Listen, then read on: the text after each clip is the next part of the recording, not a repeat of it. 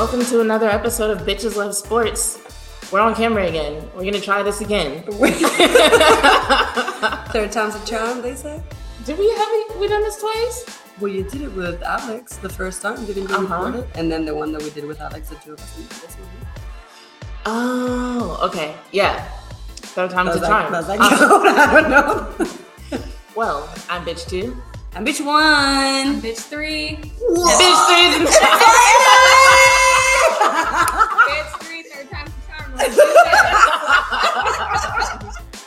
so everybody, this is bitch three. She hasn't been around yet. Been busy as hell. As hell. I thought I was busy, yeah. but Bitches This- are always busy. this is a busy bitch over busy, yeah. All right. So, as usual, we're gonna start. Well, not even usual. I've done this like twice, but we're gonna start with some shout outs. okay, so the first shout out goes to Naomi Osaka. So she is getting a shout out because she's going to be appearing on um, Uninterrupted's The Shop, which is another show pr- produced by LeBron James, who just does all the things. Everything. Anything that you can think of, he's gonna do it, or he's done it already. so, after being defeated in the third round of the US Open by Leylah Fernandez, who went to the finals, by the way, um, Osaka told press uh, that she wasn't sure when she was going to play her next tennis match. So, her exact quote was, Well, basically, I feel like I'm kind of at this point where I'm trying to figure out what I want to do. And I honestly don't know when I'm going to play my next tennis match. So, there's that. But since that press conference, since the US Open, she's launched her skincare company, Kinlo. Um, she attended the Met Gala, and she was listed as one of Time Magazine's top 100 most influential people of 2021. for so I feel like, regardless of what she chooses, um, I think she's gonna be okay. Oh, I would, I'm sure. I would What- love to see her play tennis. Yeah, this is more. not the last we're gonna hear of her for sure. Definitely not. she even said herself that she plays better when she plays with a purpose. Right. So I feel like that must be something that applies to life. Like if it's significant enough for her to apply it to her tennis game, it must apply to life. And I think once she finds her purpose, she'll find her path and, and she'll be all right. So um, I hope it's not the last time I see you play tennis, Naomi. But if it is, um, you've been awesome and I'm looking forward to see what you do next. Whatever she does, it will be amazing. Yeah, I'm sure. No matter what she does. I agree. Skincare, fashion, oh yeah. Right. Oh yeah. modeling, like Yeah, whatever right, she does, right. tennis, she's gonna excel. She's amazing. Yeah, you've got options, girl. You've got options.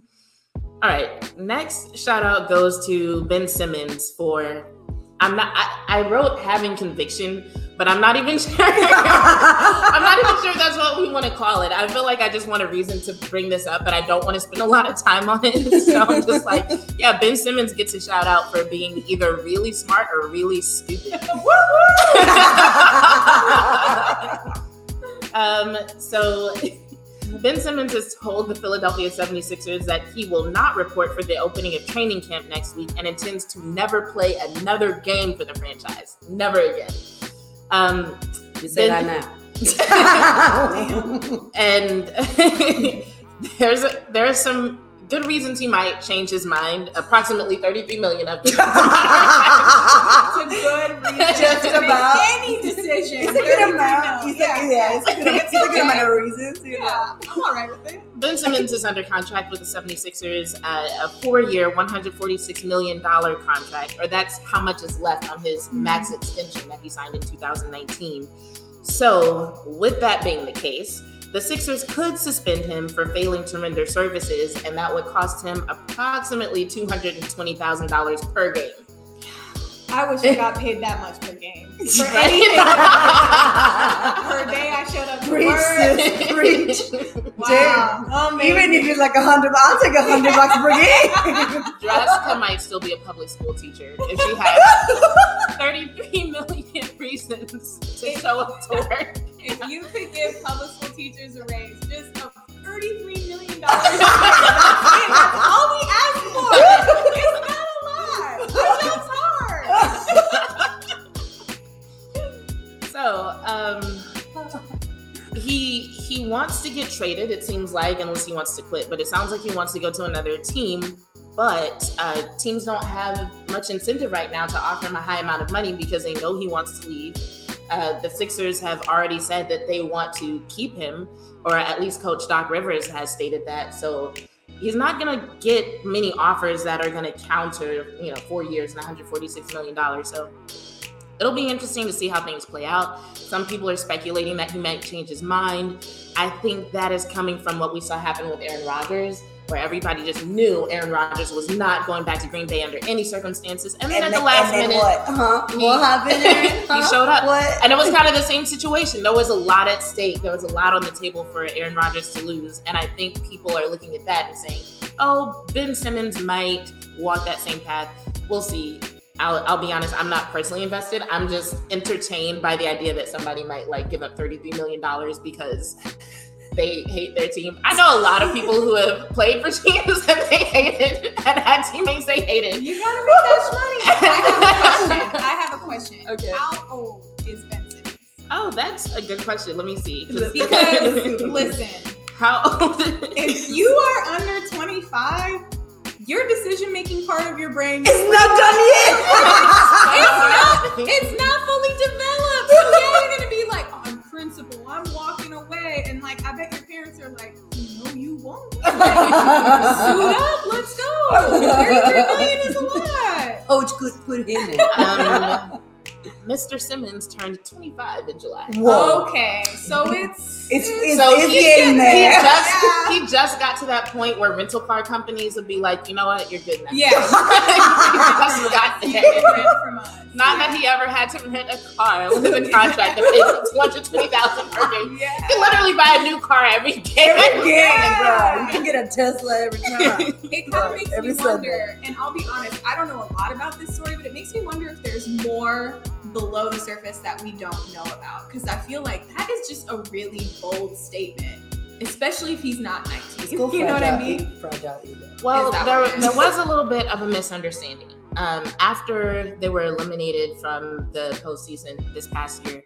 there were some statements made by Doc Rivers um, and by uh, what's his name, Joel Embiid. I So- was about to say, I'm like, tall guy, right? Yeah, yeah. Yeah, that tall guy who plays basketball. Yeah, yeah, yeah. Okay, yeah. no, yeah, Joel Embiid, yeah. Um, Yeah. So yeah, they made some statements regarding his play that suggested that they thought he was trash and didn't want him around anymore. That's how a lot of people interpreted it. Uh, Doc Rivers says that's not what he meant. He says that he went into a press conference the next day and said that that was not what he meant, but that people went on with their narrative anyway. Mhm. Um, you kind of let that narrative go on for a long time before correcting it. So I don't know. Like I know that's really if I said that about one of my athletes or one of my teammates and that's not what I meant, I would put out a statement on social media. I would Oh, do yeah. whatever I had Oh, to do yeah. to make sure Oh yeah. that they understood that's not what I was trying to say. I wouldn't wait until they were like, you know what, fuck you, I'm not coming back to be like, well, well, just because I said you were trash, like no, I didn't mean like that kind of trash. Okay, gotcha. Now, you now that you mention it, that's all coming back to me. I remember, I remember those stories about that. Okay. yeah. Yeah. So this is the the saga is continuing, and apparently. yeah. apparently they owe him half of his salary at some point in November, but that's before the season actually starts. I don't know how that worked out. Um, so it's a situation where if he's really not going to play any games, they might not know until after they pay him half his salary. So it gets complicated. We'll see how it We'll goes. see. Interesting. Mhm. All right, the next shout out goes to the New York Liberty. Mhm. Um, and it's because they made it into Yes. the WNBA playoffs. The In the last episode, we were like, yeah, those seven seeds are locked be- in, yes. and we don't know who's going to be the eighth. And we found out it's the New York Liberty. Um, so the Liberty, the Mystics, and the Sparks all ended the season with a 12 and 20 record. But the Liberty won their last regular season game against the Mystics, and the Mystics lost their last regular season game to the Minnesota Lynx, and uh, the Sparks also la- lost their last regular season game to the Dallas Wings. The Liberty ended up in the playoffs because of the tiebreaker. They had the best head-to-head record among those three teams, and so they're in. So on that note, the next shout out goes to all the teams that made the WNBA playoffs. Congratulations, um, can't wait to see how this tournament plays out. We've got the Connecticut Sun, Las Vegas Aces, Minnesota Lynx, Seattle Storm, Phoenix Mercury, Chicago Sky, Dallas Wings, and New York Liberty. Round one is going to be single elimination tomorrow night. I kind of wish I remembered so I could like reschedule practice, but I'll catch it. Oh, dang it. We can record it. yeah, we can record. it. YouTube, Thank you YouTube TV. Sponsorship. this is not an ad. This is not an ad. Once again, this Unfortunately, is it's not not an ad. YouTube TV does You, not go if you have the plug to make it an ad that we get paid for, just Please, let us by any yeah. put it in, put it in the comments. Email us. Yeah. Um, but tomorrow night, uh, the Wings are at Chicago playing the Sky at 8 p.m. Eastern. That's gonna be good. Um, and the Liberty are going to go play against the Mercury in Phoenix at 10 p.m. Eastern. So both those games are on ESPN 2. So if you have YouTube TV, definitely set your DVR settings to Uh-huh. record into that awesome unlimited library that they have. That's right. so the next couple shout outs we can spend a little bit more time on. So the next one goes out to the New Orleans Saints. This is another not so great shout out, kind of like for Ben Simmons, how that wasn't really like a yay, you did an awesome thing shout out. Same thing with the Saints. You got to talk about the Saints. They're my team, and I love them. But There's so a big butt instead of here. a shout out, this is like a boo out. Like, boo, you need to do better. yeah, instead of a shout out, we're just shouting. Do better. Be better. It's a call out. That's what it It's a call out. That's, that's what it is. That's what this segment is going to be. Shout outs and call outs. Um, so, Saints, we got to call you out. Uh, but after a great opening game against the Packers, they turned around and went to play the Panthers at their stadium and lost 26 to 7. That's a tough game to watch. And that score doesn't even reflect how hard it was to watch. yeah, yes. If you were watching that game, it it really felt more like they lost like 42 to 0. Um, but she said it. We're like felt like as, as a as a fan watching that, and as a fan who had really high hopes after watching how Jameis and the whole team did um, in that first week. Yeah, that's what it felt like. Um, but anyway, But your, your base scored. That was cool. he did. But overall, sorry, I don't mean to be like. I know. But I'm trying. I'm trying to did- make it seem like a lot softer, but I can't. I can't make it smoother. So I, I will say this though. I will say this. There were nine injured players on the defensive side. Mm-hmm. Okay. So that doesn't really account for what happened on the offensive side. But there were nine injured players on the defensive side. Five of them who played in that first week. So some of them, you know, weren't involved in the first week. But as far as like the difference between the weeks, Yeah. you had those five guys who had um I think between them they had at least two sacks and a bunch game. of tackles. Like these were all guys who did something Right. in that last Yeah. game. They were they were on the field making a difference, and we didn't have them this week. Not only that, but there were eight assistant coaches who were out. So like imagine going to a bout with like four or five of your starters missing, and you also have a have coaches that are just gone. How about so? Yeah. Pretty much. Um, and one of those coaches was Dan Roushar, the offensive line coach. And the reason so you're missing the five defensive Right. player and the defensive coach. All right. Yeah, and so the reason why I'm bringing up the offensive line coach is because as much as it's not talked about, you know, the the way the offensive line plays, it kind of sets the tone for the rest of the offense. So if you look at a box score, because I think this came up last week when we were talking about how Ezekiel Elliott did a lot of pass blocking, but there are no stats for that. Right. So um, if you if you look at a box score, you see the quarterback stats, you see rushing stats, you see passing stats, all of that. There are no stats for offensive linemen, Right. right? Um, even on the defensive side, you can see like who made a tackle, who got a sack, all of that. But they don't have that for offensive linemen. Somebody might have it somewhere, but most box scores don't. I, I have yet to see it, right? so really, the stats for offensive linemen are reflected in in the quarterback stats and in the rushing stats specifically. And of course, the quarterback stats are, are related to the receiving stats. So really, you kind of have to think about the fact that if there are 11 guys on that field, there's no way any particular play can just be up to one person. It doesn't make sense. And so even though the offensive side of the ball, those players, there weren't as many missing as there were on the defensive side. I just feel like there must have been something about that offensive line coach not being there that led to this because it just doesn't make sense. Right. Now, one thing we learned about Jameis Winston, because a lot of people are like, well, which Jameis is the real Jameis? Well, both are assholes. Do not mess with my quarterback, okay? Sorry, I shouldn't have said it like that. I shouldn't have said it like that. But but here's the thing: everybody's acting like he just all of a sudden showed up different to this game. No, he didn't. It was he had to deal with two different circumstances. Right. In the first game, he had so much time in the pocket. He had time to do all his checkdowns, find the right pass, which means clearly his receivers were getting open. Right. right? So everything was going well. It was happening at a pace that he could keep up. But what did we see in this game? He was pressured. Yeah, he, He had got no sacked. Hold on, let me see if I have those stats up anywhere. I know he had no time to like think about the play or like throw the ball or like uh, nearly as much as he did on the first game for sure. Right. So he was sacked four times for a total of 31 yards. Oh, And week one, he was not sacked at all.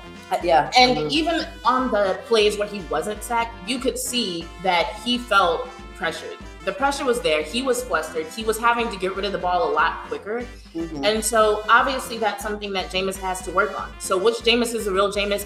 Both of them.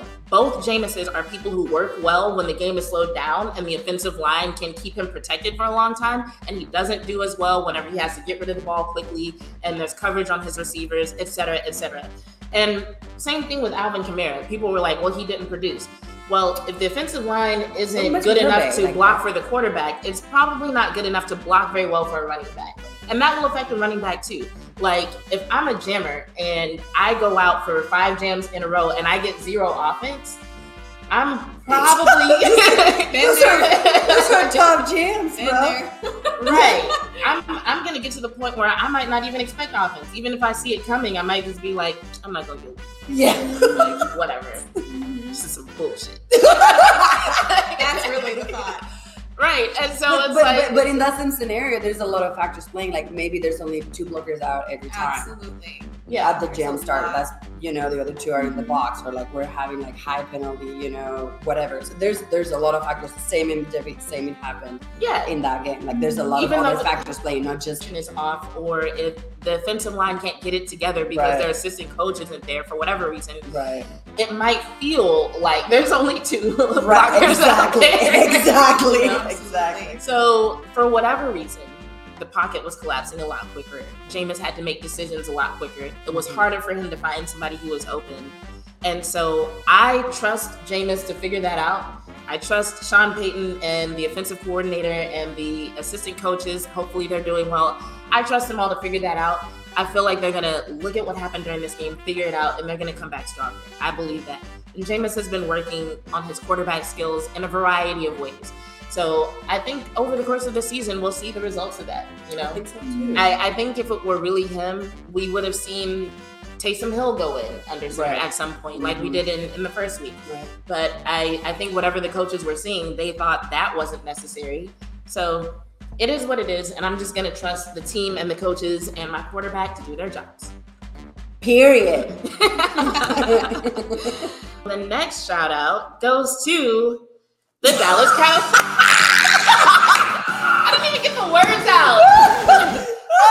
she was already shaking her head like, mm-mm. Yeah. What do you mean shout out? The Cowboys. Oh boy, here we go. Here we go.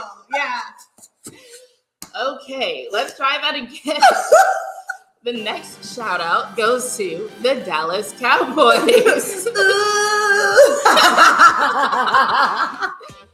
So the Dallas Cowboys defeated the Chargers at their new stadium with a score of 20 to 17. That stadium was beautiful though. Oh my god! I, yeah, I was. I was like, time, yes, I I need to visit there. Oh yes, God. yes. It was insane. That whole thing, the Yeah. the whatever that is, the whatever you know, mm, The screen. the screen. Thank you. Thing will bang sometimes. But yeah, it was insane. It was insane. It was really beautiful from somebody else, it just fucking gigantic. Yeah, it does. Well, I mean, it huge. is gigantic. I, I can't even remember like how many layers there. there I, I don't know, but you know what it kind of reminded me of? You know, in Harry Potter when they show the the Quidditch. The Quidditch yeah.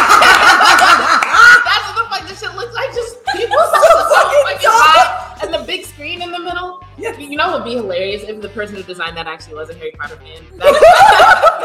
Look at you. Yeah, listen to me some emails. Yeah. But yeah, that's what it looks like. It looks like a freaking Quidditch stadium. That's huge. He was huge, yes. Huge. So yeah, the, the Cowboys did well. They won the game, they you know. Game.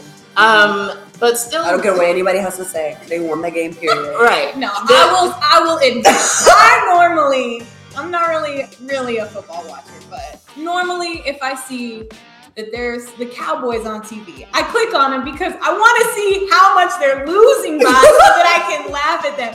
And I turned that game on, and it was like tied, maybe 14-14. And I was like, Uh-huh. What is It was a good game. A so game. I will allow the shout out just this once, just this once Oh, to good. the What if we win again next week? You? We'll have to talk about it and see. I have to think about it. Okay. If the Cowboys win, bitch three might not be here.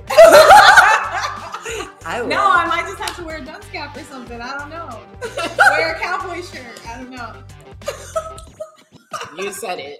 And then if they lose, you need to wear what? a? Seahawks shirt. You don't seem that upset by it. I don't know why they're sitting here making these wagers. like, whatever. I'll bring you my jersey. Do you have a jersey? Do you have a Seahawks? no, not at all. I'll, I'll find something for you. Okay. All right. All right. well, let's just hope the Cowboys win. Let's hope the Cowboys win, so that way we're prepared. That's right. That's right. That's right. I will bring my my Zeke jersey very proudly. And I'm gonna make you wear it. I'm gonna take a picture and I'm gonna post it. We'll see. We'll see about that. We'll see. Speaking of Zeke, even though the Cowboys won, so many people have something to say about Ezekiel Elliott. I'm so done with people.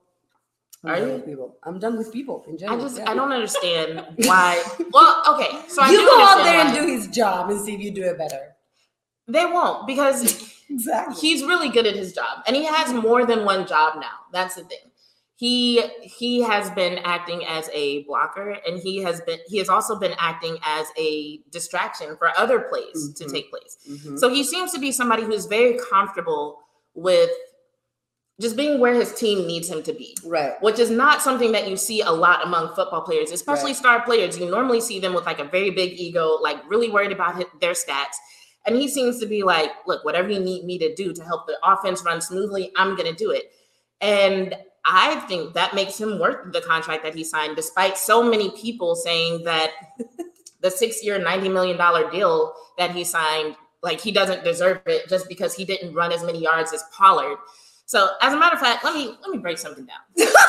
Oh boy, here we go. No, I need to, Let me I need to say this because like I know, I know, I know Zeke is your dude more than he is mine. I don't, I don't have to defend CD this week. Um, but depending on what happens with Amari Cooper, we'll see what happens next week. Oh, I know. It's. Um, it is sad, and I hope he's okay. We sh- we actually should know. There should be an update. Can you Google Amari Cooper Yes. yes. while I'm while I'm saying this? and to- Lawrence too, Demarcus, because he broke his foot at fucking uh practice when?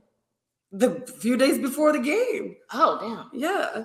Okay. Well, I hope they're both okay. Positive vibes going out to them. Mm-hmm. But I just got to say something to all the people who are who have something to say about Ezekiel Elliott right now.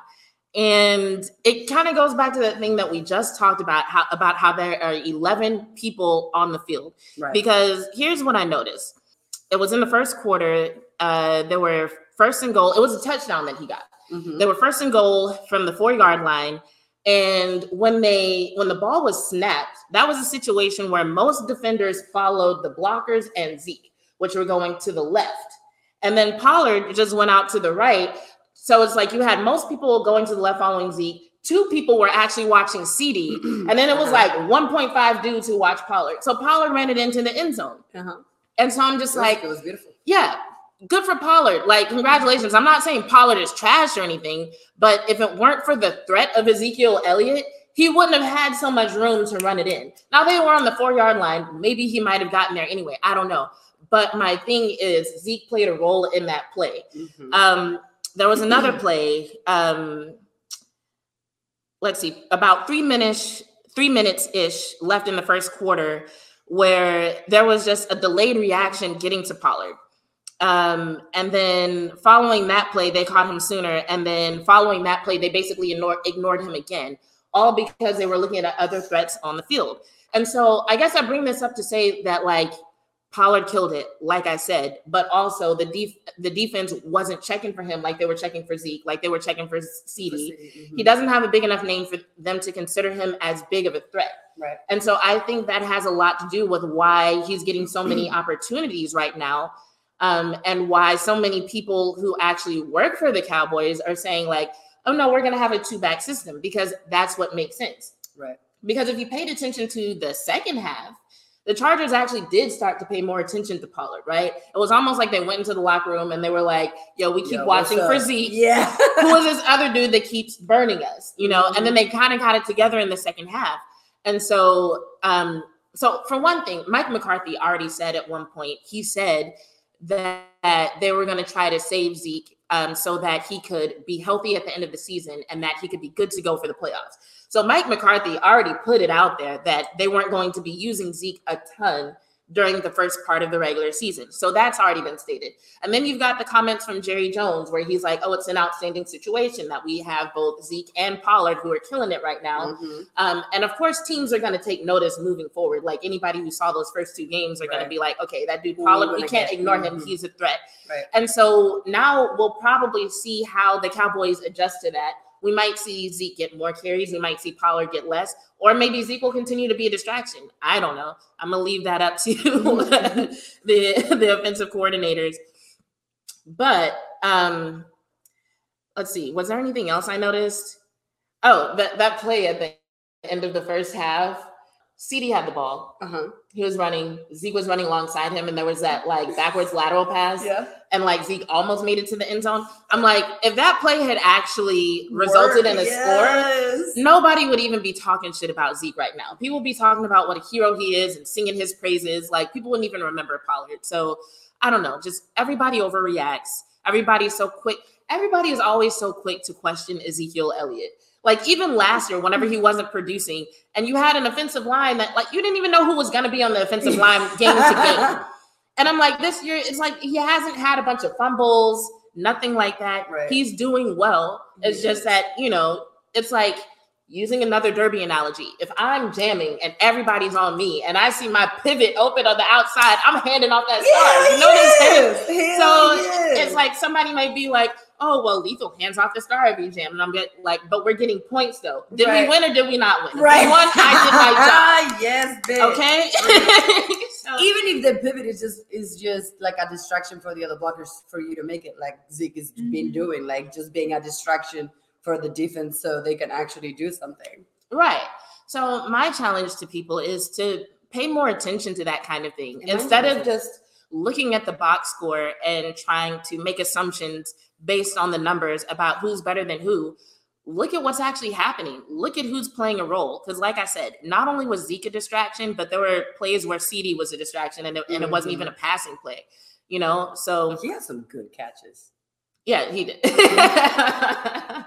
um, but Pollard benefited from that Mhm. and I hope he continues to. Like, I, hope he continues had to great game. I, I think it's great that he benefited. game. Benefited from that because, like, Mhm. now we see, like, okay, we do have more than one really lethal Mm-hmm. weapon in in our running game, right? Yeah. But I just I don't like people talking about Zeke for no reason. So, all right. Um, My bitch. I can sit back in my chair now. I You're can done become with your vegan now. dissertation on the Cowboys. All right, the last shout out goes to Simone Biles. And it is because Simone Biles has been listed as one of Time Magazine's top 100 most influential people. Yes, bitch. Now, some other people who are listed as uh, the top 100 um, in the Titan section, which is where Simone Biles was listed, you've got Allyson Felix and Tom Brady. So that's pretty awesome that she was listed among them. Um, and other people in the top 100 in general in other sections include five-time Olympic medalist Sunisa Lee. She's uh, the gymnast who won gold in the all-around this year at the Olympics. Um, there were also Lil Nas X, Dolly Parton, Bad Bunny, Joe Biden, and Kamala Harris. Not athletes, but just notable people right. who were included in the top 100 along with Simone Biles. She's in good company, that's for sure. Oh, She is, and I definitely think she deserves the accolades. Um, in the interview that she did for this particular recognition, she said, It's very hard for women and girls to set boundaries. But if you start by saying no or setting boundaries for the little things, then the bigger things don't seem so big. Preach And- this, preach it. I thought that was so significant coming from her as a young woman and also as a survivor, just because that's not a message that we hear a lot. Mhm. And as a matter of fact, there are some people who grow up in families where they'll hear the opposite. That, you know, as women, sometimes you just have to go along to get along and that Mhm. kind of thing. And I just think it's really good for someone, especially someone who so many women and girls look up to, to be like, no, you need to set boundaries. You need to say no. And if you have trouble saying no, start here, work your way up to there Right. um, you know, basically admitting that she struggled with it as well. So I really appreciate her just being so responsible with her energy and putting out the right messages. Um, because she's been through some things where she could she could take a different route. She could Oh, be very 100%. angry and say some very damaging things. But she's instead chosen to be an example. She's chosen to motivate and inspire people. Mhm. And I think that's awesome. She's another athlete who's very young, Mhm. but still is making very mature choices. So, in that same interview, uh, she also mentioned that there was additional pressure on her during these Olympics, knowing that she was a leader for the survivors, referring to survivors of Larry Nassar's sexual assault, and with her being one of the um, one of the ones remaining in the sport. So, a lot of the survivors are no longer competing, but she is one of the ones who is. And she said, being an overthinker for the most part has benefited me, but then when you get inside your head, that's when it becomes hurtful. And that resonated with me personally because I, I felt like she was describing my life. I'm definitely an overthinker and it, it does benefit me in a lot of ways. It's why I'm able to be so productive. But it's it's when that overthinking starts to go from the external things that you're doing to the internal that it can go from being productive to very counterproductive. And I, I really do hate those moments. So it was one of those things where I was just like, oh my God, somebody else understands. Oh yeah.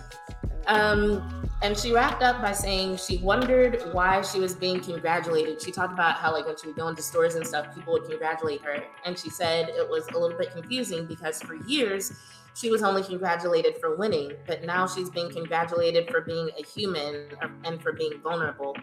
And that was just really interesting and significant to me, just because it's one of those things that you never think about. Like, I think whenever we see athletes who are successful, and we've talked about this before, how you just kind of make assumptions about the rest of their life and how happy they must be with their lives because they're winning and they've got all this recognition and admiration and fans and money Right. their life must be perfect but um, that's not always how it goes and sometimes like yeah there's that admiration but then it's like when they're not recognized for certain things it can really cause a shift in how you think about those certain things so it's like winning is important being human is not as important it's not valued so I'm gonna focus on winning not focus on being human and that can lead to just a lot of mental issues let's just say that um, to put it, yeah. to put it simply. Yes. yes. But Serena Williams, who also gets a shout out for writing this touching open letter to Simone Biles, she wrote this to be published in this issue of Time magazine, recognizing Simone Biles and 99 other people.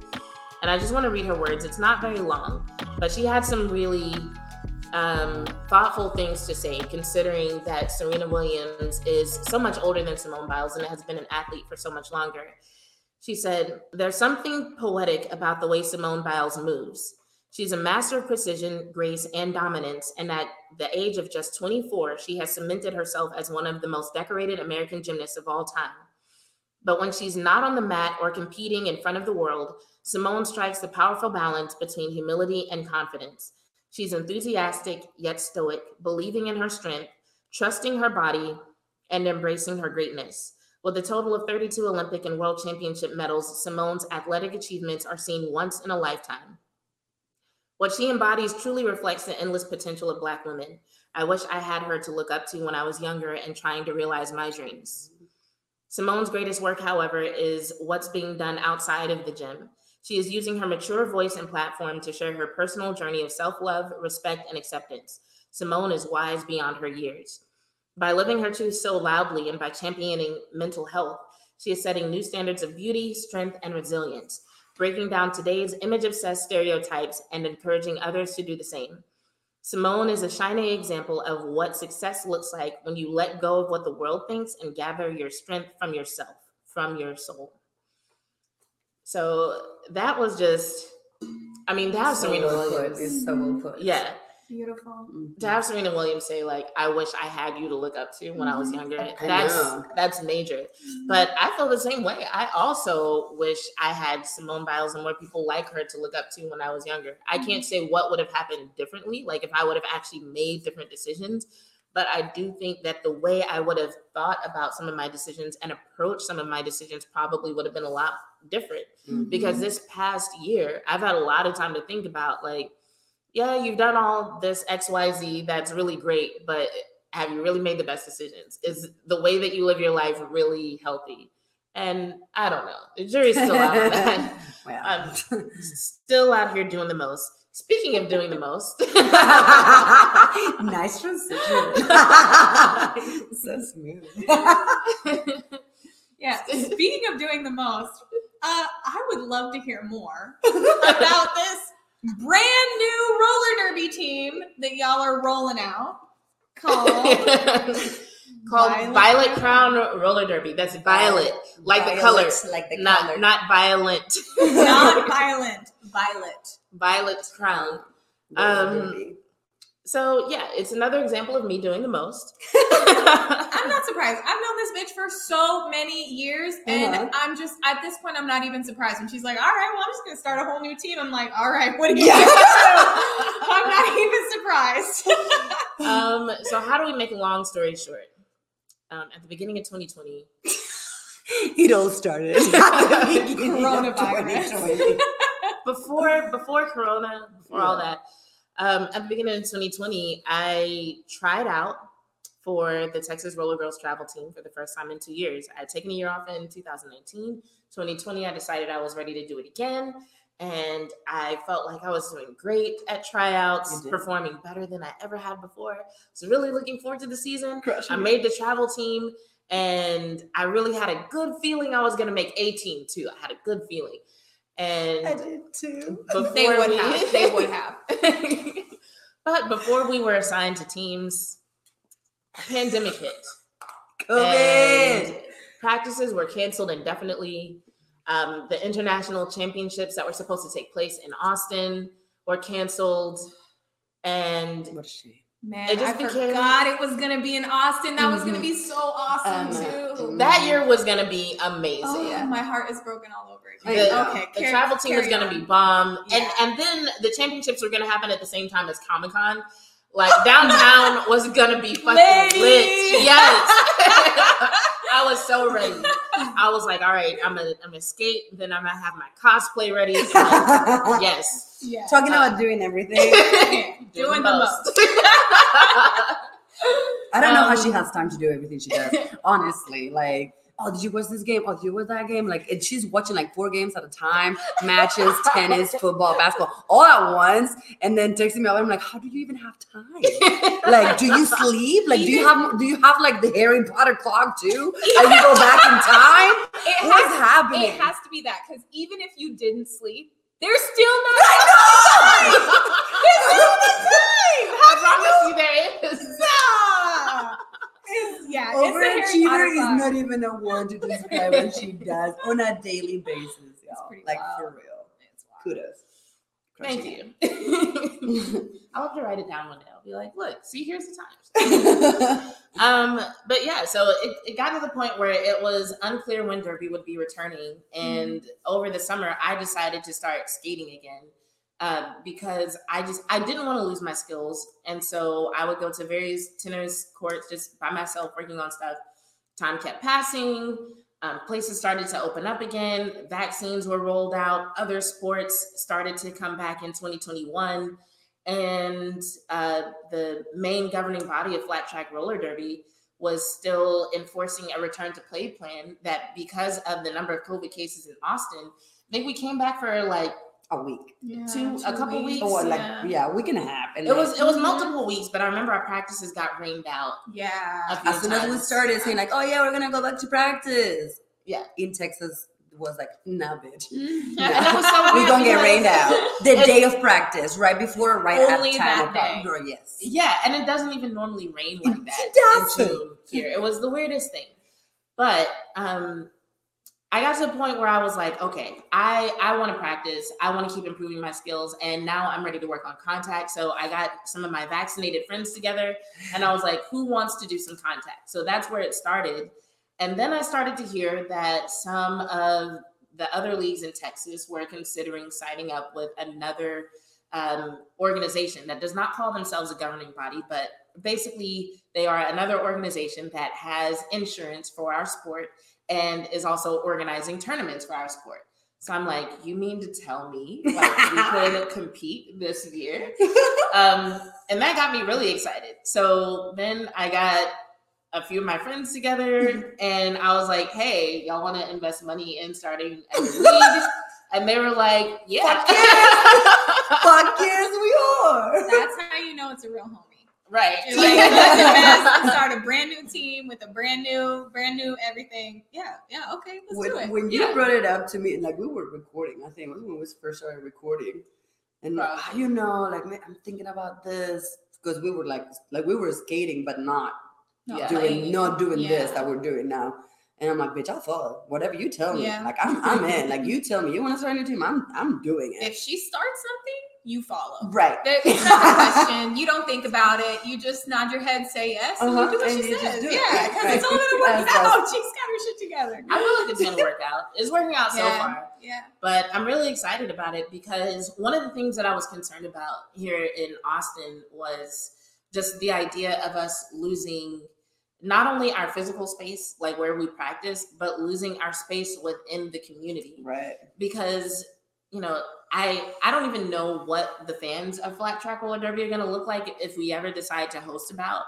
Um, but there's just so many other sports that are popping up that are there to compete with us, and those Mhm. sports have more money. Mm-hmm. They have a, a better established fan base. They have more sponsors. And I'm, I was just like, I don't want people to forget about flat track derby altogether. The people who are participating in the sport, I want them to know that they have something to come back to. And so it started to feel like it was about more than just I want to skate. It was like, like even for the people who don't want to skate right now, I want them to have something to come back to when they're ready. I'm really excited about it because I mm-hmm. think, you know, you touched on this, but we need a glimmer of hope right now. And for so many people, Derby is a lifeline. I know it was for me. It was the only opportunity I had to go out of my professional life, my, you know, my my my wife life and you know and my my role in my family and just be Jurassica Mhm. and people, I mean, when do we need that more except for in the middle of the pandemic? But there was no space for that because of the pan, you know, because of COVID, you know? Mhm. And I understand the need for safety, but like you mentioned, there are opportunities, there are ways for us to practice and be together and play sports together safely as long as we have the proper, you know, protocols and mandates in place. And so I'm really excited to see like it's I think it's it's really filling uh filling that that hope that is needed right now that at, we're 18 months into this 18 months more than 18 months More 19 months More. I mean, and and it's I, I just I'm really excited to see where Violet Crown goes because of that. I think this is such a, a great time to start it up. It's interesting that you describe derby as like a lifeline and such a significant part of your life because i don't think i thought about it myself that way until somebody um i think it was you who described derby as this sport that saved our souls and i was just like i think sometimes i forget that that's what derby is for so many people Mhm. and I don't think about it that way for me because I think I look at it as like there's so many things in my life that I feel like saved my soul. But I'm like, there's a reason why I'm so dedicated to this sport, right? It's like it's giving it's given me an identity. Right. You know, Mhm. I Absolutely. I won't say that I don't know who I would be without Derby, but I I can say I would be a very different person. Oh, Absolutely. My life experience would be totally different. So it's like, yeah, I want to compete. Yeah, I want to make room for this sport. Yeah, I even want to take a chance at running the sport in a different way to see what we can do as far as legitimizing it and bringing revenue into the sport. But I also want people to still have a space where they can be that version of themselves that Derby allows them to be, whether Mm-hmm. it's somebody who's a leader off the track and a coach and a trainer, or it's somebody who's just like, yeah, this is how I get out my aggression, or this is a place where I'm a star, or this is a place where I feel connected to other people in ways that I don't normally connect with people Right. like my coworkers, for example. I know, like Derby has allowed me to find myself and like know who I am now. I I, I know a hundred percent I wouldn't be here in this country if it wasn't for Derby. I mm-hmm. wouldn't have moved to Austin if it wasn't for Derby. Same. I wouldn't have this family that I have if it wasn't for Derby. I wouldn't have a lot of things that I do have and I'm so thankful for if it wasn't for Derby. So it's like doing this and like giving that that opportunity to somebody else later on so the sport doesn't die now. Like we have to do something about it so other people can have that experience too and allow, you know, have a safe space to be who you are and like don't worry about being judged or whatever. Like I don't know. So Absolutely. I feel like this is a good thing that we're doing. for me, I, I think what's interesting is like a lot of people when they talk about how Derby saved their soul, and I, I literally just thought about this yesterday about the fact that so many people are very connected to that athletic side of the sport because mm-hmm. most people find the sport wanting to skate and then they start skating and that becomes their thing and then like their league job or work that they have to do for the league or dues that they have to pay kind of becomes a secondary thing. It's like I'm not saying that anybody wants to suck at it but it's not like this is my purpose right. Whereas for me, it's very much the opposite. but I, I think a lot, a large part of that is because when I came into Derby, I was trash. I like seriously, I was trash. I was not allowed to bout for like the first year and a half that I was a member of Nashville Roller Girls. At first, it was because I was considered unsafe to scrimmage because my skills were not up to par.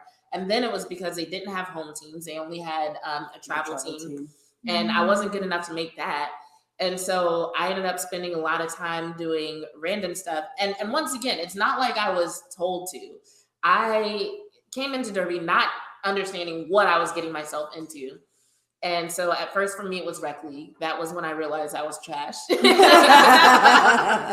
the same. and then I just kind of kept showing up to people to stuff that people told me to show up to until one day I ended up at tryouts. Um, and I passed tryouts somehow. Um, which I shouldn't even say it was tryouts. It was the minimum skills test. So I had the minimum skills to be part of the league, but not enough skills to be a part of the travel team. Um, but through that process, I was just like, I still don't know what's going on, but I think this group of women is really cool. And so I'm just going to try to help them be successful. And since I can't do that on the track, I'm just going to try to see what I can do as far as marketing and promotional events. Mhm. And then they were like, oh, by the way, um, Champs is going to happen in Nashville this year. And I was like, what the hell does that mean? champs? What kind of champs? What yeah, exactly. I was like, what kind of Champs?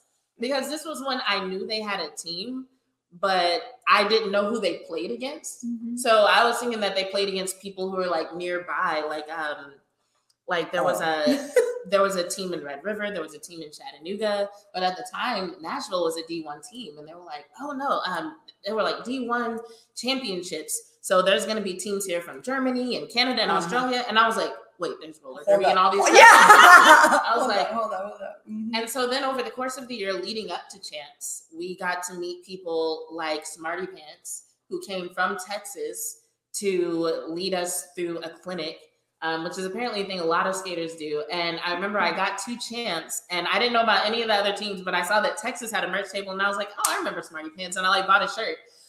But when when Champs finally happened, I was like, holy shit, this community is insane Mhm. insane both in size and insane because some crazy bitches in Derby.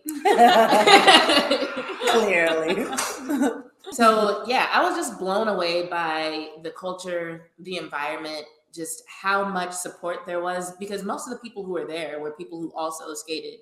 But it wasn't like I can't cheer for the teams on the track because I play for another team. It's like everybody just wanted to see good displays of the sport. Mhm. and just to see so many people show up from around the world to support this this sport and that was also the game where so gotham had been undefeated for like five years and Mhm. Rose do. City Mhm. seemed like they could really challenge them to take the championship. That was the beginning of the end.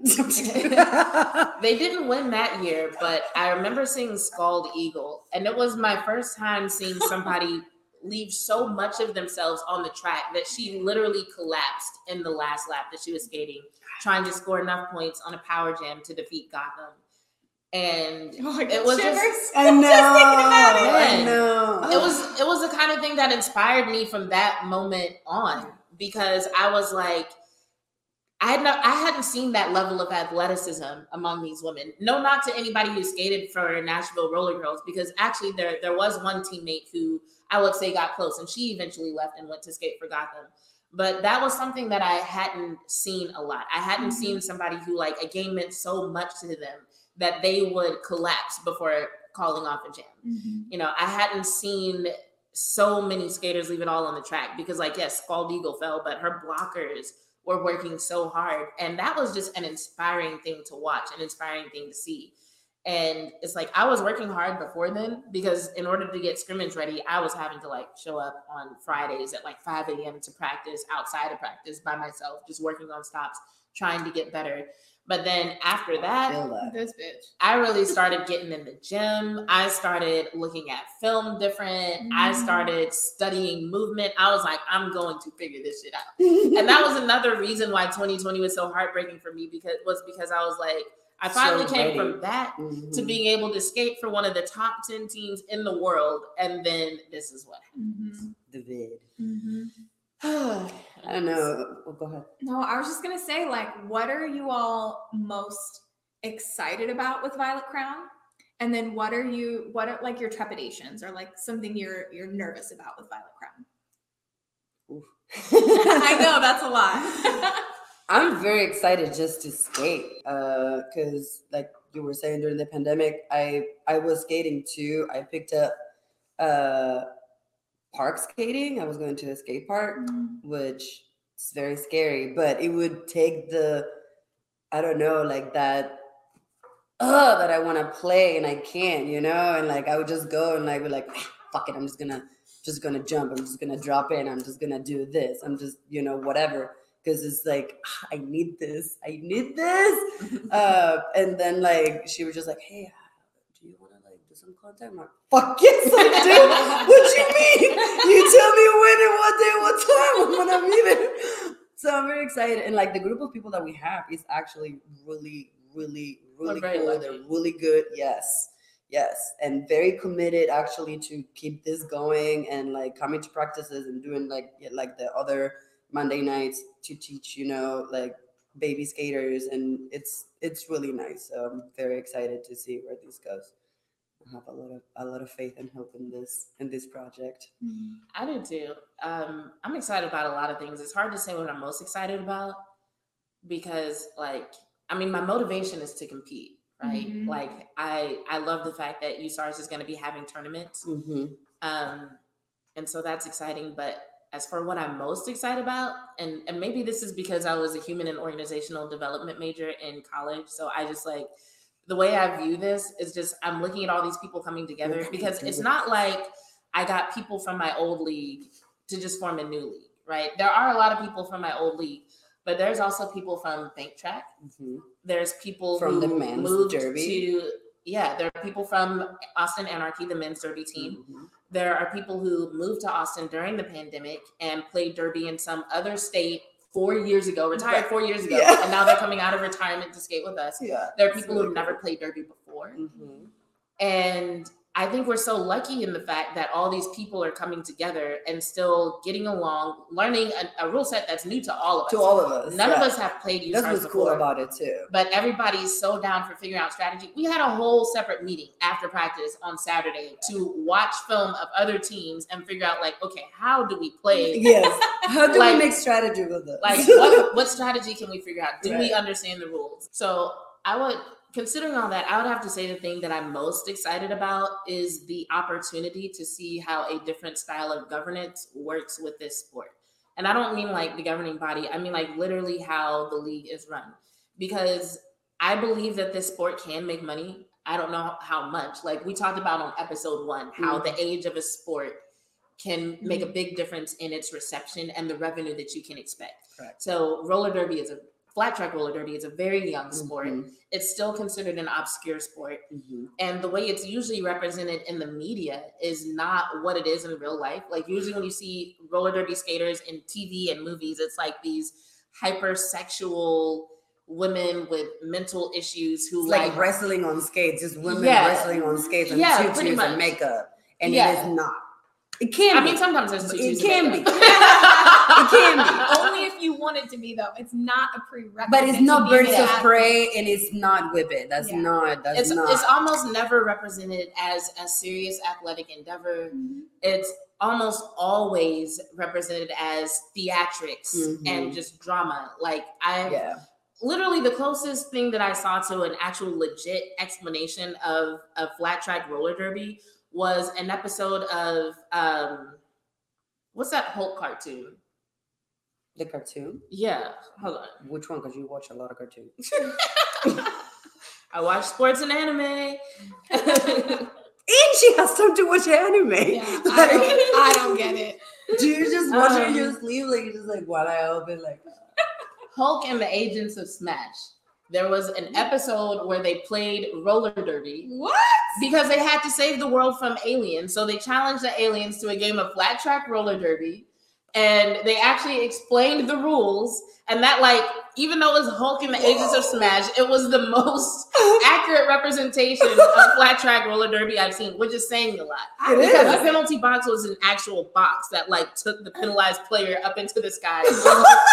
awesome. They must have a roller derby player in their writing Oh, room. they, because or, or ask. for Maybe it to they be asked. that accurate, yeah, Yeah. that's amazing. Because it was, it was She Hulk's idea. She was she Uh-huh. was a skater in this episode, and so Mhm. when the aliens were attacking New York, she was like, "We should challenge into roller derby." Because It's really the only way that Yeah. makes sense Oh, to for save sure. the world. For Right. sure. I will I will battle you in a duel, my team versus your team, roller Right. derby. on the Right. track. yeah, Mhm. I think we should start. yeah, Can we tell ending you? wars like Can that. you tell that we're teammates? Hot Rods Por Vida. um, but yeah, so it's like because of how it's misrepresented, like an example, like Birds of Prey and Whip It, it's like not only do you have to market what it is, but you also have to deal with the unmet expectations right. of people who expect you to be some crazy bitch, like going out there just starting fights and Elbow people in the face. It's flashing the crowd in between jams or something. I don't know. yeah. Um, and It so still may happen, but it's very unlikely. not in most bouts now. No, Now, now if you go to like RollerCon or some shit, like I don't know what you Or might like a see. scrimmage, or like when they did. or, the- yeah, the- or a the- scrimmage or the- some of the drag bouts. Yeah, the drag Yeah. out, for example. There, there's a fun side of derby and there's a competitive, more structured side of derby. Right. So- Right, like a scrimmage and all that, they're not like sanctioned games. Like when you go to a sanctioned game, you're not going to see any of that. right. It's a very athletic, very precise, very a lot of strategy go into it. I mean, like when you're working the door, right? And you see, you know, a group of dudes coming in and it's their first roller derby bout and they're excited to grab some beers, you know, oh, I've never been to a game before. Like, this is to be so fun. And, you know, their expectation is they're going to see a bunch of hot chicks on wheels. Well, okay, you're going to see that. But I've had those same men leave the end of the game and say, I had no idea What was happening? what this will know just how athletic like Oh, i yeah. didn't know that i Mhm. was coming to a professional sport i thought i was coming to some theater wrestling on skates type of situation and i think that you know even people who go into these situations to a roller derby game assuming oh it's going to be hot chicks who are drunk and angry and have ripped tights. I mean like there might be some of that but but but also you are going to walk away not being disappointed but being Mhm. absolutely blown away by the athleticism of these women. And you know to how nuanced the sport is i think that it really it, it's very impressive. So i think i think um, even if you're someone who's like i think i like roller derby for this well you're probably not listening to this podcast but if, if you are i mean check it out because i think people are pleasantly surprised even if they go in with the expectation of something different Yeah. right Yeah. I remember And- when. Go ahead. Oh, I was gonna say like I don't know when's the last time you watched Hell- Hell on Wheels, but Mhm. like That's when good. when flat track derby was like making its uh, debut in Austin, there were interviews where where skaters literally described this sport as hot chicks beating each other up on skates. And so it's like when you factor that in, it really hasn't been that long Yeah. since we started adopting this more structured style of play and Mhm. trying to peddle that to potential fans Mhm. and and sports fans and potential consumers.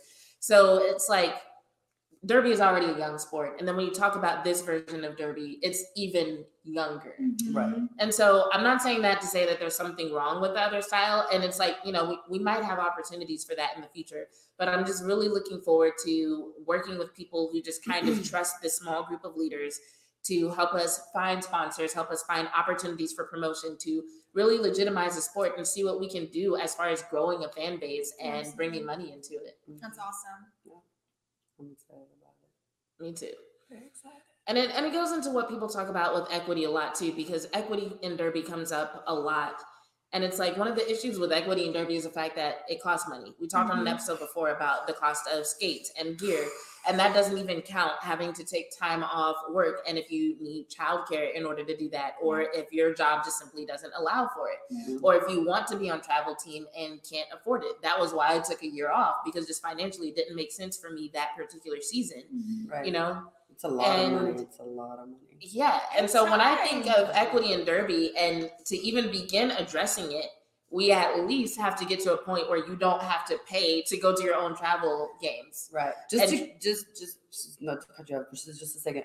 Like last last season, uh, I played with a travel team from Austin. We went twice to Denver. We went to Seattle. Mhm. Uh, we went to Philly, and we went to Santa Cruz, California. So in one year. in one, year, in one season, from like March to October. So mind like flights, hotel, food is everything. And like you break, like you might hit your head on the floor. You need a new helmet. That's another 60, 70, 80 bucks on top of everything. Like it's a lot of money that And goes into Yeah, for, it. and the for last those year- who don't understand, who paid for that? Oh, that came out of my own pocket. pocket. Individual skaters. There's Right. very few sports that play at the level that we play where that is expected. right. Right. hmm The last year that I was on travel team, we went to Los Angeles, we went to Denver, we went to New Orleans, we went to Montreal. Oh, that's right. And then I was That shit. coaching the men's team and we went to Wales. Uh-huh. hmm And so, yeah, once again, it's and it's like sometimes you have fundraisers that take care of a little bit of it, but it's still most of it comes out like Nothing. yeah. When I say a little bit, I mean a little bit, Nothing. but most of it comes out of your pocket, and you have to take off work.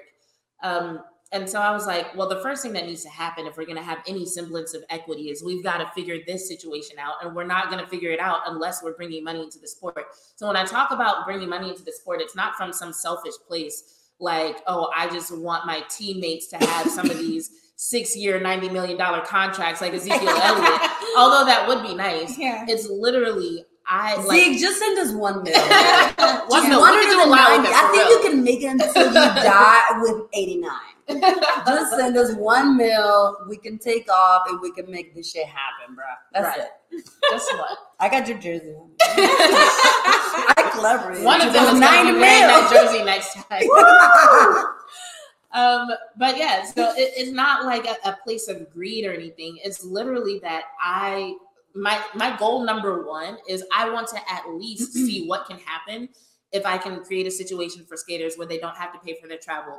Goal number two is to create a situation for skaters where they don't have to pay for their own skates, gear, and uniform. And that's that's just where I want to start because even bringing that much money into the sport to do that for skaters who are traveling and representing their city would be such a vast difference from where we have been that that would feel like a huge success to me. Yes. So that's what I'm excited about is the opportunity to just run the organization in a certain way where we can really pursue that and that's our goal and nobody's like, well, we shouldn't, you know, worry so much about money. It's like, no, we do. no matter what you want to accomplish in this sport is going to take money. If you want equity in roller derby, you need money. If you want to prove to the rest of the sports world that trans athletes have a place and you shouldn't be excluding them from sporting events, guess what? No other sports organization is going to listen to you if you're broke. You know, if you want to push anti-racism efforts, once again, no other sports organization is going to listen to you if you're broke. So if you want to have any chance of making any kind of difference in the sports world and using your position as a sports organization to make an impact on your community, you need money in order to do that. And so that's just my word to any roller derby organization who's like, how can we make XY differences in our organization? We want to have this impact. Unfortunately, it starts with that dirty word nobody in the derby community wants to talk about, which is money, profit, revenue. it, it, it's a thing. It's a thing. If you don't pay attention to the sports world, listen up. It's a thing. You need it. Okay. Mm-hmm. And so it's like if you just take a little bit of time and focus on that, like trust me, you won't regret it. You'll be able to move forward and focus on all those other initiatives that you have in mind, whether it's anti-racism, whether it's working with junior skaters, because there are a lot of young girls whose lives have been impacted from roller derby, like grown women have been impacted. So whether mm-hmm. it's juniors, whether it's you know the LGBTQ community, anti-racism, equity in the community, whatever In it general, is, just equity in general. if you just take that time and figure out how can we actually make some real revenue, it will go a long way. Mm-hmm.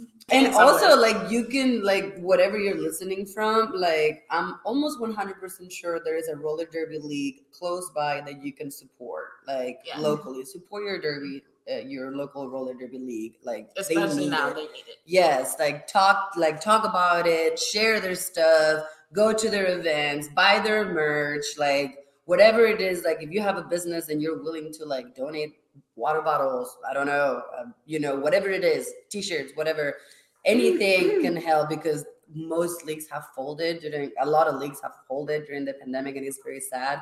And they're That's not folded, they've lost members. They gotten venues. out of rhythm as far as the functioning and operation of the organization. They lost venues, like S. Payne just said. Mhm. Oh, by the way, I said I was going to introduce myself this episode. Oh. Hi, I'm Bitch Two. My name is also Jazz, and on the track, my teammates call me Lethal, which is short for Fleur de Lethal. oh, nice. I'll have to do that. Why are you so excited about my name? You know my name. I don't know. Because I really don't hear that often. I- S. Payne just be excited sometimes, which is great. It's Um, it's just me. But Fleur de Lethal is a play on words. I grew up in Louisiana. I still feel very connected to my home state. I love it. But the Fleur de Lis is a symbol of Louisiana. And so I picked the name Fleur de Lethal to connect to my home state. That's awesome. Love it. Yeah. Well, do I have to introduce myself too? Okay, I'm gonna I'm, I'm gonna do it.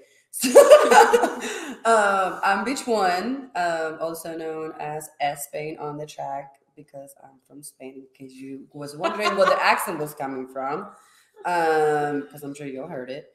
Um, and yeah, and my government name that none of these bitches use is Elena. That's so weird. I use it Uh, when Right? right? I use it when I write emails to people. well, that's true. You do, but you do write a lot of emails, so you do know a lot of names. I'm Like, sometimes, like I'm on social media and I'm like, ah, what is this person's name? Because I can't find them. I only know their derby name. You don't have me all the time. all the time, all I the time. just, I was just tagging you on Instagram before this. I'm like putting in Spain. I'm like, "Oh, look it up." I'm like, ah, I have to put an E in here. Put a real name. So weird. So weird. Oh man, my story's not that cool. This is Jurassica, y'all. I'm Jurassic. Everyone thinks that it has to do with Jurassic Park. It absolutely does not. It has to do with the band Jurassic 5. It's a play on that. My number's five. I love Jurassic 5. But also, it came just because some kid back in high school used to call me Jurassica because my real name is Jessica. And I don't know, when I was searching for my roller derby name, I was in rec league and they kept saying, you know, put your, think of a name and put it on a piece of tape on your helmet not nothing permanent. And have people call you that for a week two weeks and see if you like it. And i had tried like two or three different names all from like children's books because like i'm a teacher or whatever and Or whatever. none of them stuck none of them felt right and i was like you know that one kid used to call me Jurassica. i put it on my helmet and it just it stuck and hmm. everyone agreed that it stuck and now that's been my name for what nine years or something I went through a lot of names too. That's Yeah? wait i didn't know what other names have you had Well, like I said, I spent a whole year not skating, so I had plenty of time. My first, my first year, I didn't even buy any jerseys because I knew I wasn't getting rostered for shit. Um, my derby name was almost Nice Rack because somebody wrote that on my review sheet from Minimum Skills. Almost nice rap. Because Derby was a different world back then. It's like you could say shit back then that you could never get away with right now. And so somebody wrote that on my feedback sheet. They wrote nice rack. And so my Derby name was almost nice rack. They said a lot of shit. I when love did you start skating? When did I, uh, 2015? Okay, so that was like right after things started to change. You too? 2012. Okay, so you were probably around Yeah. for a lot of the raunchy Yeah. shit. Oh yeah. Oh yeah. yeah. Oh yeah. like when I was learning how to skate, you know, how everybody's like get low, get low, and nobody ever gets low enough. One of the trainers who was working with me, how she taught me to get low. She got behind me and she does like this. She says, "I need you to put your pretty little ass in my hands." And I was just like, "Did she just tell me to put my ass in her hands?" And I was like, Nashville. "Okay."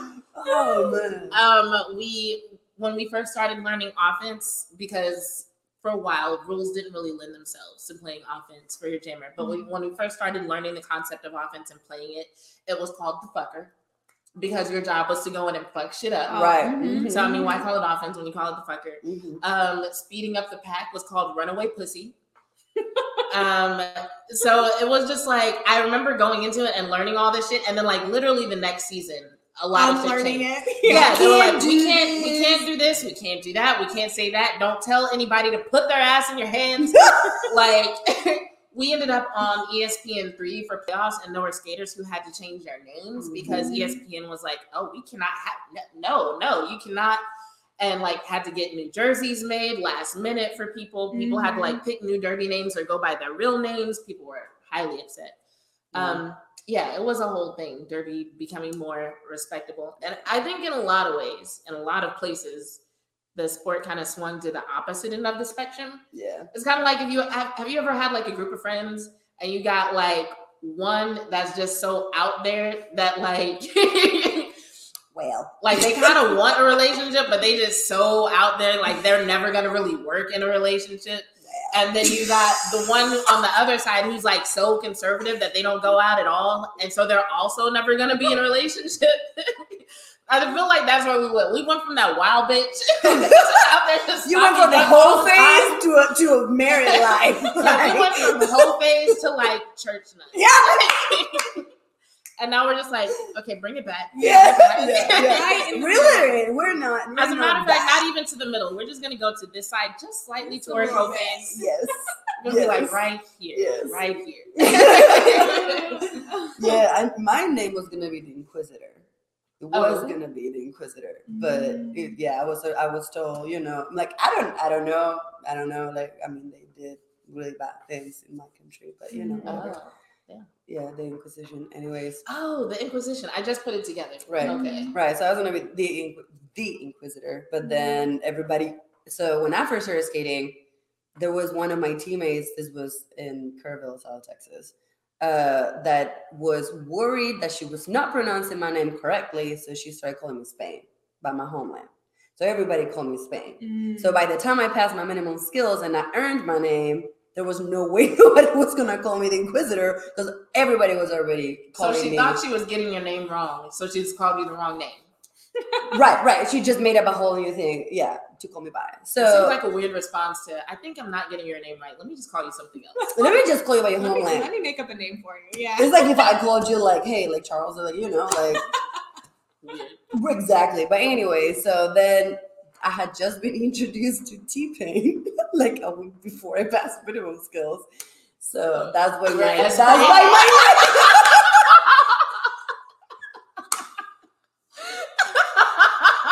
I did not know. I did not know it was related to T Pain. T Pain. T-Pain. Can we? Yeah. Can we get him to make us an intro song? Oh, that T-Pain, would you please, listening? if you listen, Don't please. stay talking to people. Yeah, yeah. I don't look at the camera the whole time except when I really want some. Yo, T Pain, you listening? You talking to T Pain? This one then asked uh, Giannis Antetokounmpo to come on the show, Oh yeah, yes. No. Where are you? Hey, Yana and I'll be picking up bad habits. I'm out here like, CeeDee, you wanna you wanna have dinner together? We're still waiting to do this interview. It needs to happen. Well, Devin has been. What? Uh, well, Booker has been also invited to the podcast. Oh. I didn't bring him up first this time. This, this is going to be I the was, second episode. I know. Booker. I know. you know, she fucking waited until we're done recording last time to be like, oh, this is the first time I did a joke. I'm like, fuck, I didn't even notice it. And today, and today, on my way here, I'm like, mm-hmm, no, it ain't happening today. At some point, it's gonna come out, and it was perfect. Um, the the chef from Hard Knocks, Chef Hoppy, Yes. he went live on IG last night, oh, and I asked him how to get him on the podcast. for real? yeah, he said he's too busy, and that his manager would probably tell him to charge a fee. I didn't ask how much the fee was, but he was just like, "Yeah, I think I'm too busy for podcasts." So that's a no. Oh man, I really, so I really like him because, like, so like, not only do I like sports, but I love to cook and I love food. And so, just I think it's so cool to see somebody who's combined those passions in that way. Because it's like when I was really into cooking and really into the like the culinary world, I I followed some chefs, but they never seemed as excited about the people that they cook for as he does. Mhm. And so that's just really cool to me. And like when he went live, he was making like this dessert plate, right? And it's just like he wasn't all like buttoned up and snooty. Like he was very relaxed. He was like playing music in the background, like Drake and like He was having a being- good good time. he was having a good time and it Mhm. was just like really fun to like watch him and like Amari Cooper like hopped into the thing like like in the comments for a second. Yeah, Um that's cool. and you can just tell that like he's he's a genuine Cowboys fan. Like he grew up in Texas. Um, he he seems to genuinely like the people that he cooks for. He seems Mhm. to genuinely like what he does, and he brings a different type of culture and a different type of vibe to what he does. I like watching him. Like I know he's like playing a role in rolling out that app that he keeps talking about on his thing. And apparently he was gonna open a restaurant at some point, but then COVID happened, and I don't know. Like I hope he gets a show or something because I I think he's cool. I want to try your food. And, and maybe one day this podcast will be big enough for us to pay that fee. and Right, like, you, you get, yeah, Chef we can have you here. Yes, and maybe But- like cook a meal for us. I mean, sure. I don't cook that much. Fee, I'm not but- bad at it. I don't cook that much, but I will eat pretty much Mhm. anything. A plus eater. Yeah. So, But yeah. it's cool. So one day we're gonna put that one on the back burner. See what I did there, back burner. Hey. we're gonna put that on the back burner, and maybe one day, maybe one day. We'll have it. You you asked what our biggest trepidation was about Yes. Violet Crown. Mm-hmm. And um, I was just thinking about it. For me, I would have to say my biggest trepidation is this chance that we could be considered the enemy. Because there are some people who think we still shouldn't be skating. Like, even though we're all vaccinated or whatever, there are some people who, still think we just shouldn't be doing it. Um, and because of the order in which things are happening, and the fact that I haven't really had an opportunity to put out like a press release or just communication to everybody, I don't want people to think that this is an attempt to like usurp the other leagues that are Right. around or compete with them or try to snuff them out of existence because it's not that. Like when I said I wanted to create a, something for people to come back to when they are ready, I, I meant that wholeheartedly. Mm-hmm. And when Texas Roller Girls is ready to come back, like, you know, we're we're a USARS league. Texas Roller Girls will still be WFTDA. We're not gonna file a WFTDA charter unless Texas Roller Girls is like, okay, we're actually done done. right, right. And in that case, I I would probably do it just so people who do want to participate at, at that level, Yeah, has an opportunity. they have an opportunity to do Mhm. that. But it's like, you know, this isn't like a I hate Texas, I hate WFTDA No. kind of thing. No, With WFTDA, it's like I have a lot of managing a global organization through a pandemic can't be easy. I do understand the challenges of dealing with such a large body because you're talking about an organization that exists around the world. Like damn near 40 countries, 400 something leagues, and it's set up to be a democracy. So every league has a voice, not just the top 20 who expect to go to champs, you know? So, like, that can't be easy. Mhm. But at the same time, I'm just like, okay, but we still need to do something. So that's what it was. It was it was more so like WFTDA is doing their thing, Texas is doing their thing. I'm not gonna tell them what to do. I spoke my piece to the leadership of various organizations, and they did with that information what they felt they needed to do with it. Cool. But then once it kind of became clear what people were going to do and how that did not align with what I wanted to do, I was like, okay, well, here's a path that I can take in the meantime. And then maybe we'll meet up at some point in the future. I don't know what's going to happen. I'm not a psychic. I'm not going to pretend to be, but this wasn't an attempt to like hurt other people or make other people feel like they don't belong or. Whatever people might try to assume. No, from this hundred move. percent. No, this is not. This is not. We're not throwing shade. We're not doing anything like that. This is just we wanted to do this, and we're doing it, and that's just it. Period. Plain and simple. Mm. Yeah. We couldn't do it with the other league, so we're doing it on our own. On our own.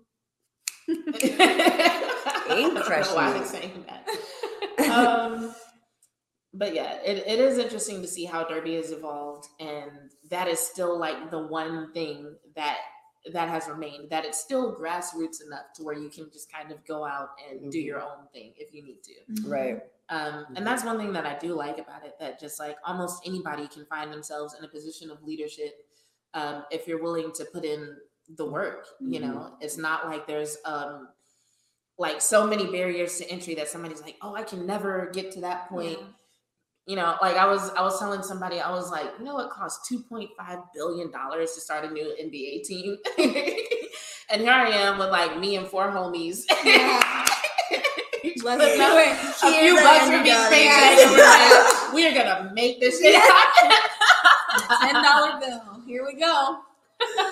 Uh, literally, but you know that's that's all really all it takes. Like if if anybody that is part of it really believes in it and wants to do it, it's gonna grow and it's gonna and it's gonna it's gonna flourish and it's you know and someday we'll harvest. But it takes work. Yeah. oh Like, one it hundred takes percent. commitment. It's not it's not like haha, the three of us we're just gonna go skate and start a new thing. No, it, it does not work Yeah, like that. There's had a to- lot of work behind it and a lot of meetings and and money and Meetings and, and, decisions, and decisions and opinions and like how do we do this better than this policies and, to write. right and uh, yes exactly yes there's a lot there's a lot but we're doing it As everybody's had to learn at some point.